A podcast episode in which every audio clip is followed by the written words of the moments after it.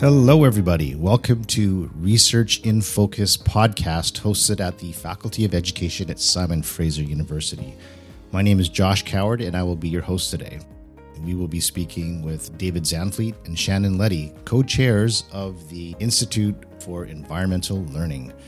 This is a special year because this year marks the 10th anniversary of the Institute, coinciding with the Faculty of Education's 50th year anniversary of environmental education.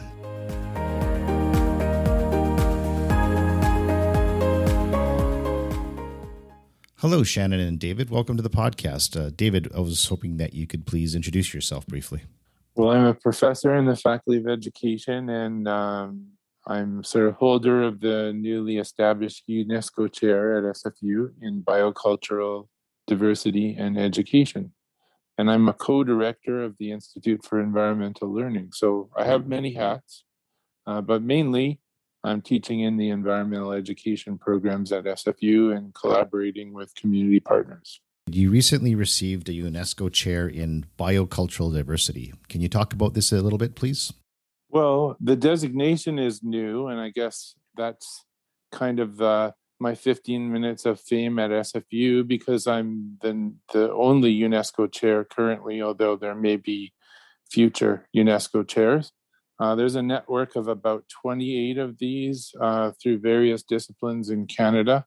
And mine was proposed as biocultural diversity in education, which is really looking at the intersection of biodiversity and cultural diversity and how those two uh, ideas are related to each other and what opportunities that affords for education.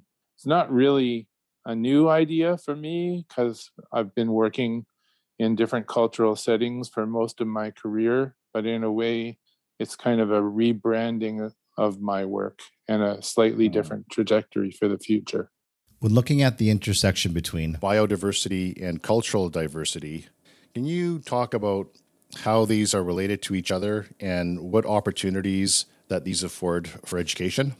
The new term, and actually the name given to my UNESCO chair, is biocultural diversity in education. And you know, for the last 20 years, there's been a lot of research done on linking biodiversity, biological diversity, with cultural diversity. And if you looked at a map of the world, you would see that um, where there is the greatest biodiversity in the planet, like places like Indonesia and the Amazon, are also linguistically and culturally the most diverse places on the planet. So, UNESCO and another a number of different organizations are kind of latching on to this term biocultural diversity.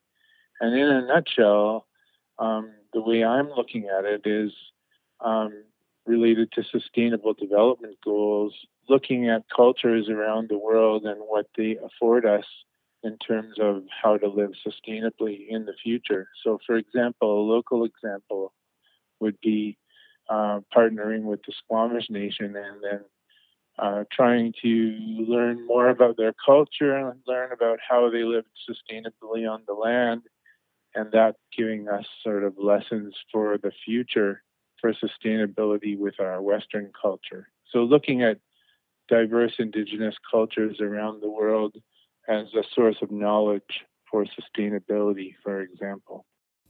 You also mentioned this is a rebranding of your work, putting it in a different trajectory. Can you talk about this a bit, please? Well, I have been working in indigenous communities around the world for probably the last 20 years. And some examples of that are my Indonesia field school and my Haida Gwaii field school. So using the term biocultural diversity, it's kind of extending the work that I was doing, but it's linking it more closely to the sustainable development goals and looking at possibly language included. So the, traje- the trajectory in the future will also be looking at culture, but possibly language and what kind of other knowledge is encoded in indigenous languages around the world. What's the importance of language? So, language is sometimes considered a proxy for culture, right? So, um, those two are very tightly connected, but with a lot of languages, uh, threatened around the world. We can't always go to the language to get the cultural knowledge. And so, working with Indigenous communities, um, looking at their cultural practices and their ways of living on the land, that's kind of the focus of biocultural diversity. What are some examples of things you're doing in the community? Well, um, there's two projects I'm engaged with right now, which both involve um, Education 452. I have one version that has been taught in the lower mainland for many years, and we're kind of rejigging that one in a partnership with uh, Qatsum Howe Sound Biosphere Region Initiative. There's a collaboration of partners in Howe Sound um, and they are just about to get UNESCO Biosphere Region status. And so when I was going forward with my proposal to UNESCO, they put us together. And what was very interesting is I knew most of the people already, and I wasn't aware that was going forward. So the course starting this summer, uh, the Vancouver course, will have a focus on Howe Sound and kind of a uh, basically a river to ocean kind of format. We're calling it Learning Like a River. Um, and I'll be co teaching it with Victor Elderton, uh, who's the former principal of uh, North Vancouver Outdoor School, Cheakamus Center. And uh, Bowen Island, my old stomping ground, will be one of the field experiences as part of that oh. course. So I'm quite excited about that and waiting to see what will be possible with COVID and all of that but we have tentative approval to have some field experiences in five or six locations in Howe Sound. How do you analyze and evaluate your work? Well, I think this course has always, you know, from Milt's days, and he mentored me well here, I think, it, has been a catalyst for community collaboration. You know, I'm very proud that the course, we don't set foot on a university campus during the course. And what seems to happen is the student audience ends up being a catalyst for all kinds of community players to get together. Um, and they start having conversations with each other in front of the students, which often lead to sort of new connections and new projects. So, for example, with the Qatsum Howe Sound project, I know that there hasn't been a really strong dialogue between the Squamish First Nation and the other partners. And I'm hoping that that's a conversation that we'll be able to stimulate and facilitate a little bit. And I've been already having meetings with representatives from Squamish Nation and uh, hoping that that collaboration will lead to sort of a richer um, initiative for the UNESCO uh, designation there. You've previously mentioned to me the importance of the partnership you have with your colleagues in Indonesia.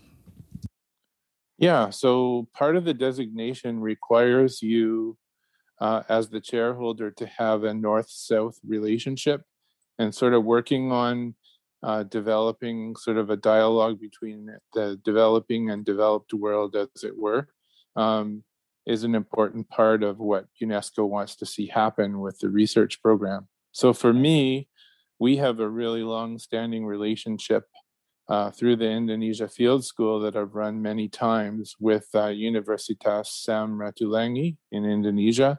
And my co chair is Dr. Weska Ratansulu.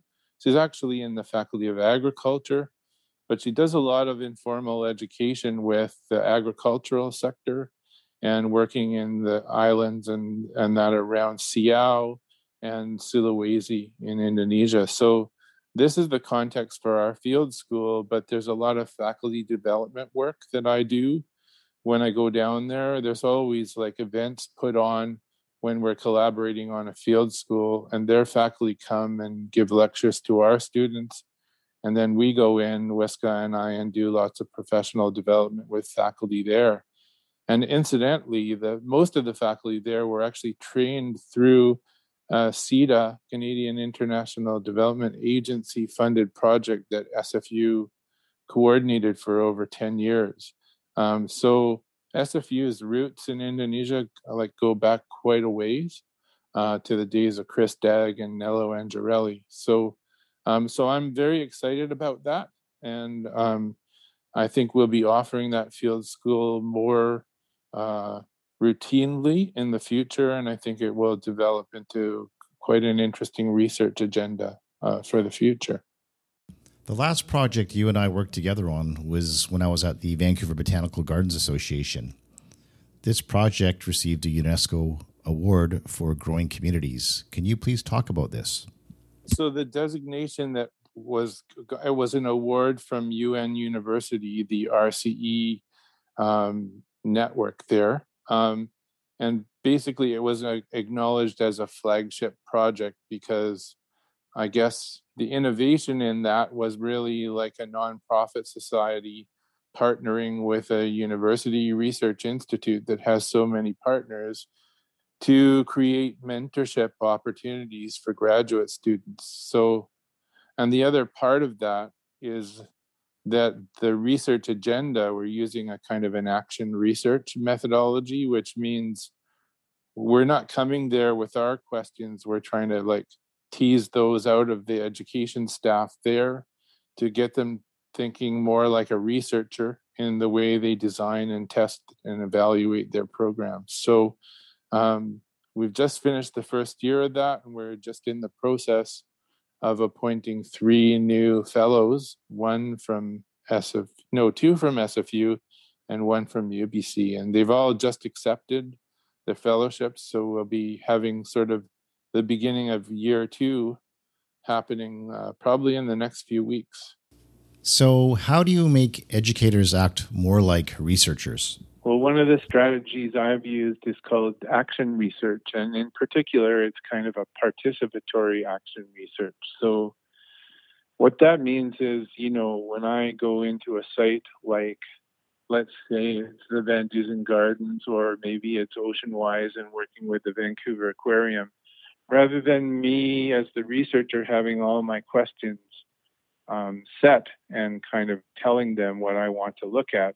There's a power kind of hierarchy there. If I do that, we flatten that, and I kind of go in and I try to involve the educators and other people at that site, let's say uh, VanDusen Gardens, with what are their questions about the program, and we together we co-design the research questions based on the interest of that particular organization.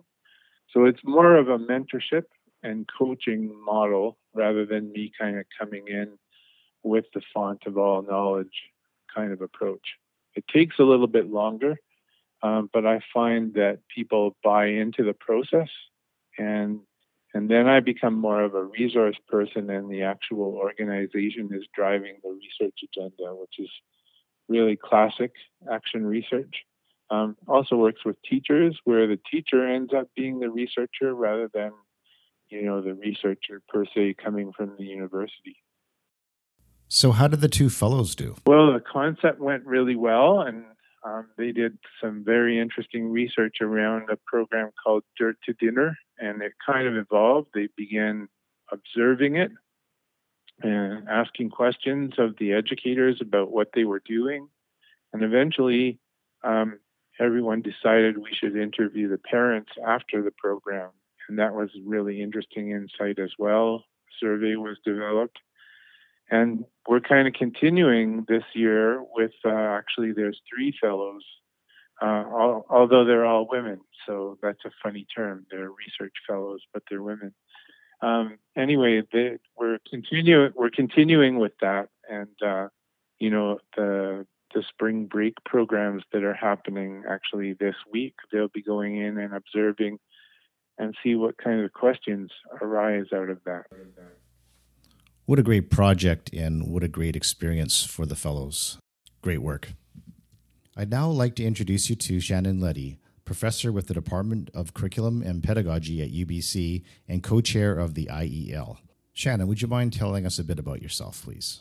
Sure. Uh, my name is Dr. Shannon Leddy. I am on my mother's side, second generation Irish Canadian, and on my father's side, I'm a member of the Metis Nation um, with ties to both St. Louis, Saskatchewan, and to the Red River Valley.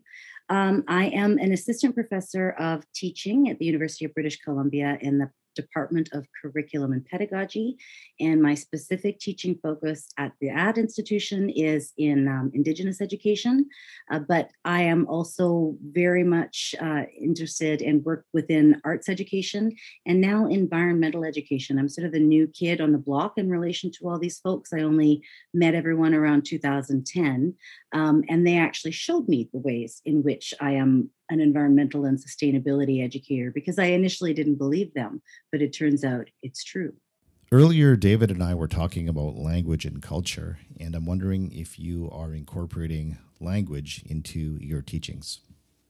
I, I am. I'm a Cree language learner. I am really excited to. I, am not taking Cree classes this term because I was teaching Cree classes myself, and honestly, there's only so much a person can do. Um, but it is quite astonishing. As um, I, you know, I grew up hearing Cree spoken around other other folks uh, in my school, in my neighborhood, in my community. But it wasn't a language that I had myself, other than the key parenting words like "astum," come here, and "awas," go away. Um, so, but as I'm acquiring the language, I'm beginning to make connections between the way concepts have developed in relation to other concepts. So you see all of these compound words. One example um, is that the word for earth is aski, and the word for a year has the root aski in it. So we can see a direct relationship between an understanding of time that is intimately tied to the land and only recognizable that way. So, yes, the resurgence, the revitalization, the preservation of Indigenous languages is so important to continuing to uh, be able to offer our young people the ideas that we carry with us that are perhaps not available in English. Recently, the IEL hosted an event about indigenization. Shannon, can you please discuss with us decolonization and indigenization? I, should start by saying there are many uh, for whom it is important not to take decolonization as a metaphor. Specifically, Tuck and Yang wrote an article a number of years ago in which they actually argue for the repatriation of land um, to Indigenous peoples across the continent.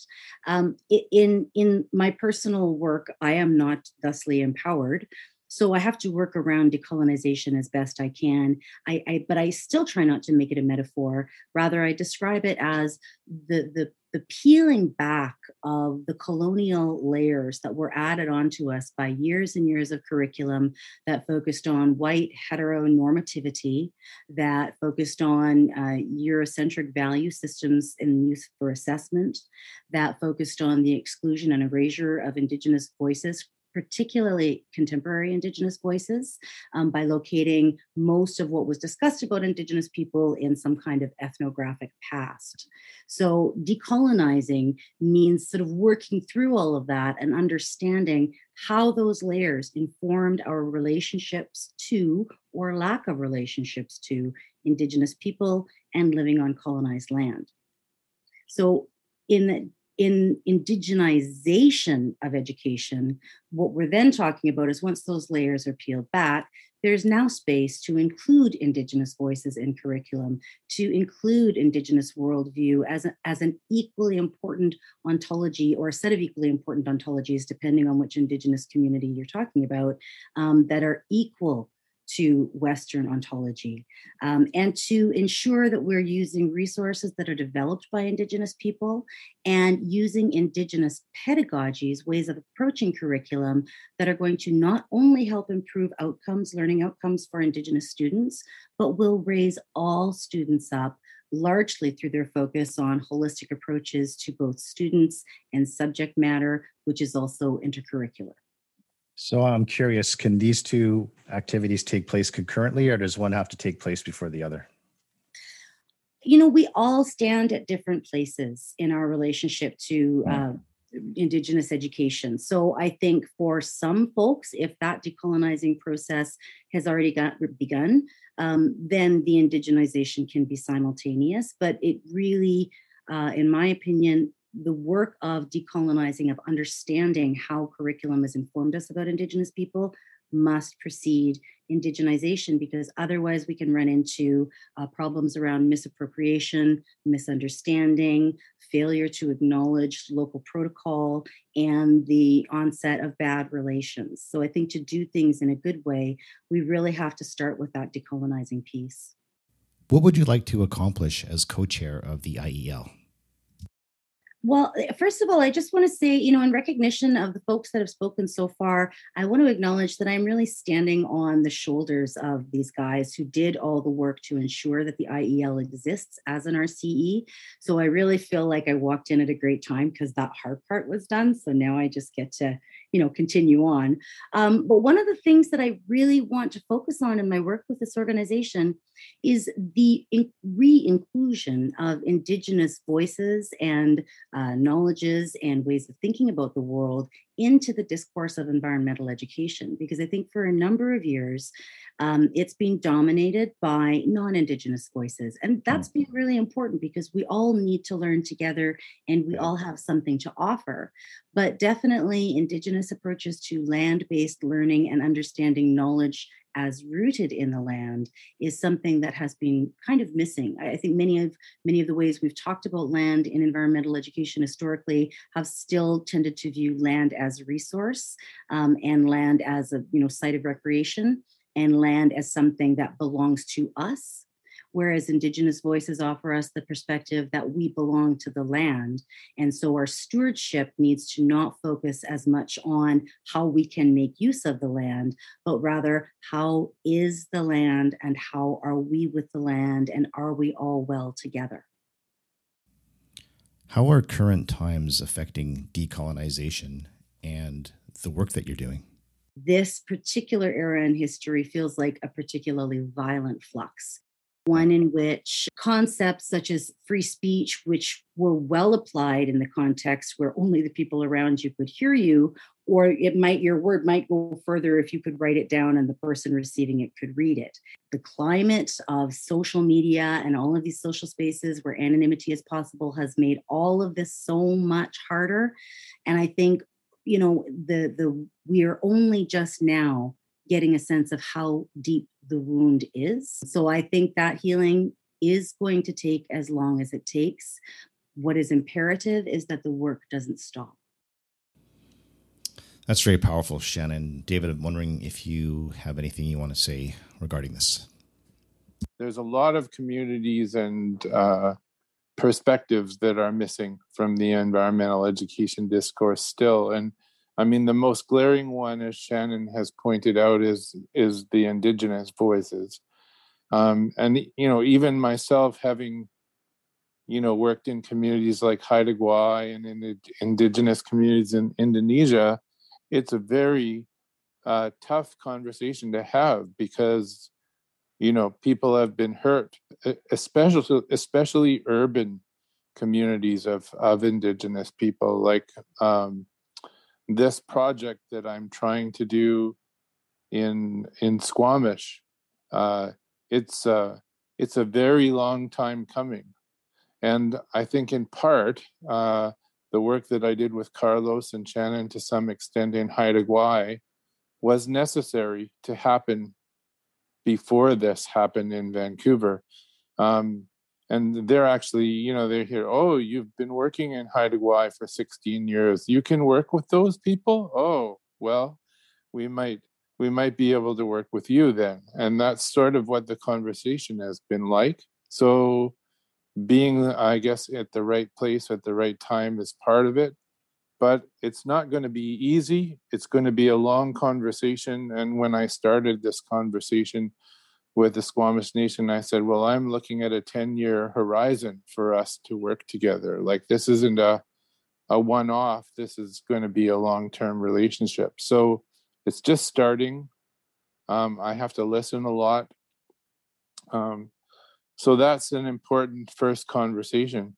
But there are lots of other voices that are are not heard in the community. I always like uh, one of the first times I read David Orr, you know, the the philosopher, and he wrote he he's got a series of essays, Earth in Mind, and one of the essays that to this day, the first time I read it, it just rocked my world in terms of like my own misconceptions about because I thought I'm a teacher, I care about the environment. I want to become an environmental educator and you know share the word, share the word and teach everyone. And um, there's a quote in there that he said, you know, uh, environmental education is not a problem for education, it's a problem with education. In the same way, uh, I think that indigenous education, decolonizing, was a problem, you know, that we needed to address. And and his evidence for that is, it's the most educated people in society that do the most environmental damage. Right? When you when you've got a PhD or an LLB or an MBA, now you can really fuck with the environment. Excuse my French here. But um, so I thought, wow, um, you know, it's the business people, it's the lawyers.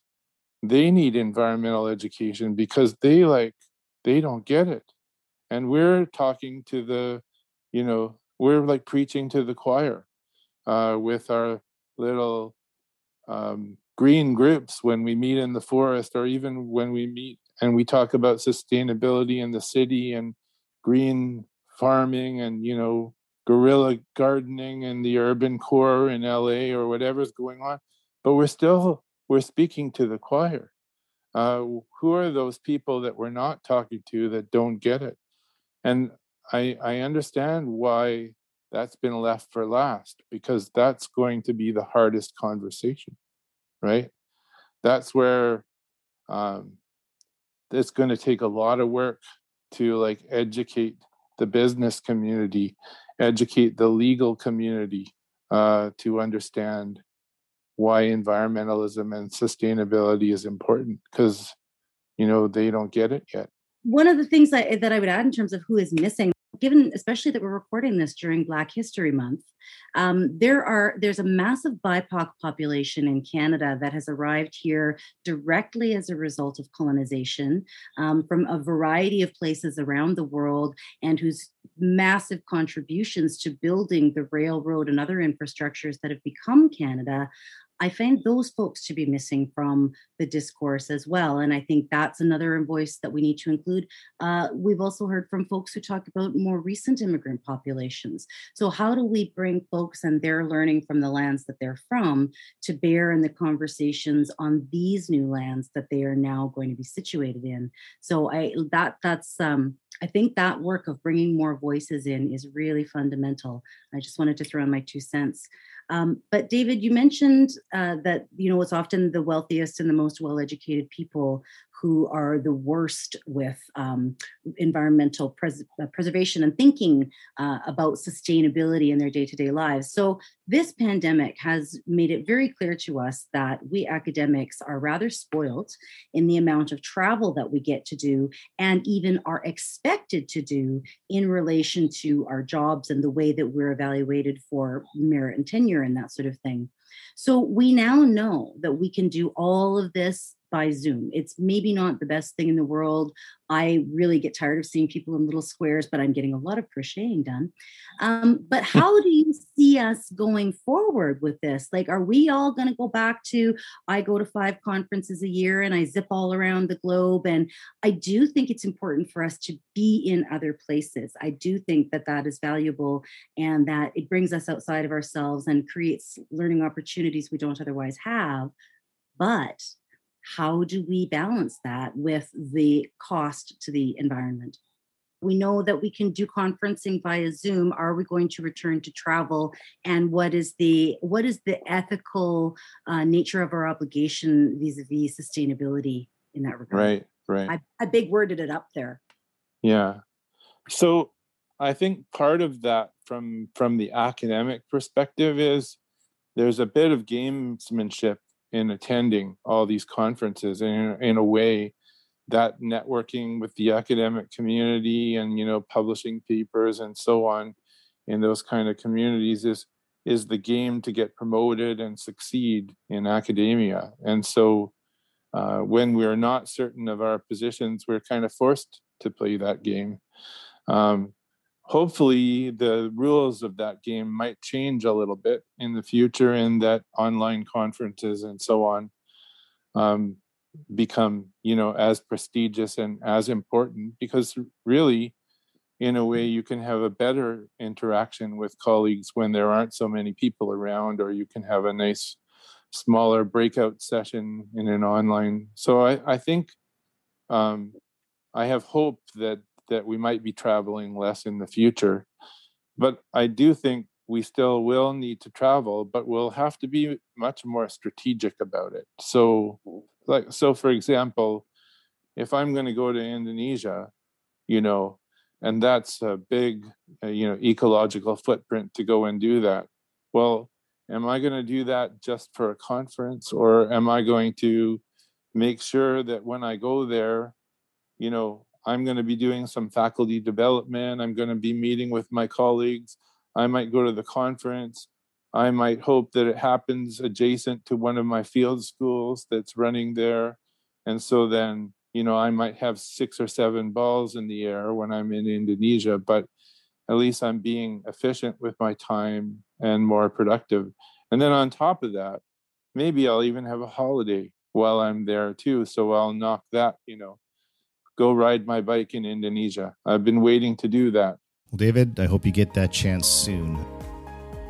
David and Shannon, I really want to thank you for joining the podcast today and giving me your different views on these really important subjects. Thank you so much. Thanks, Josh. It was my pleasure to be here. Yeah, thank you, Josh. It was a pleasure. Yes, thank you so much.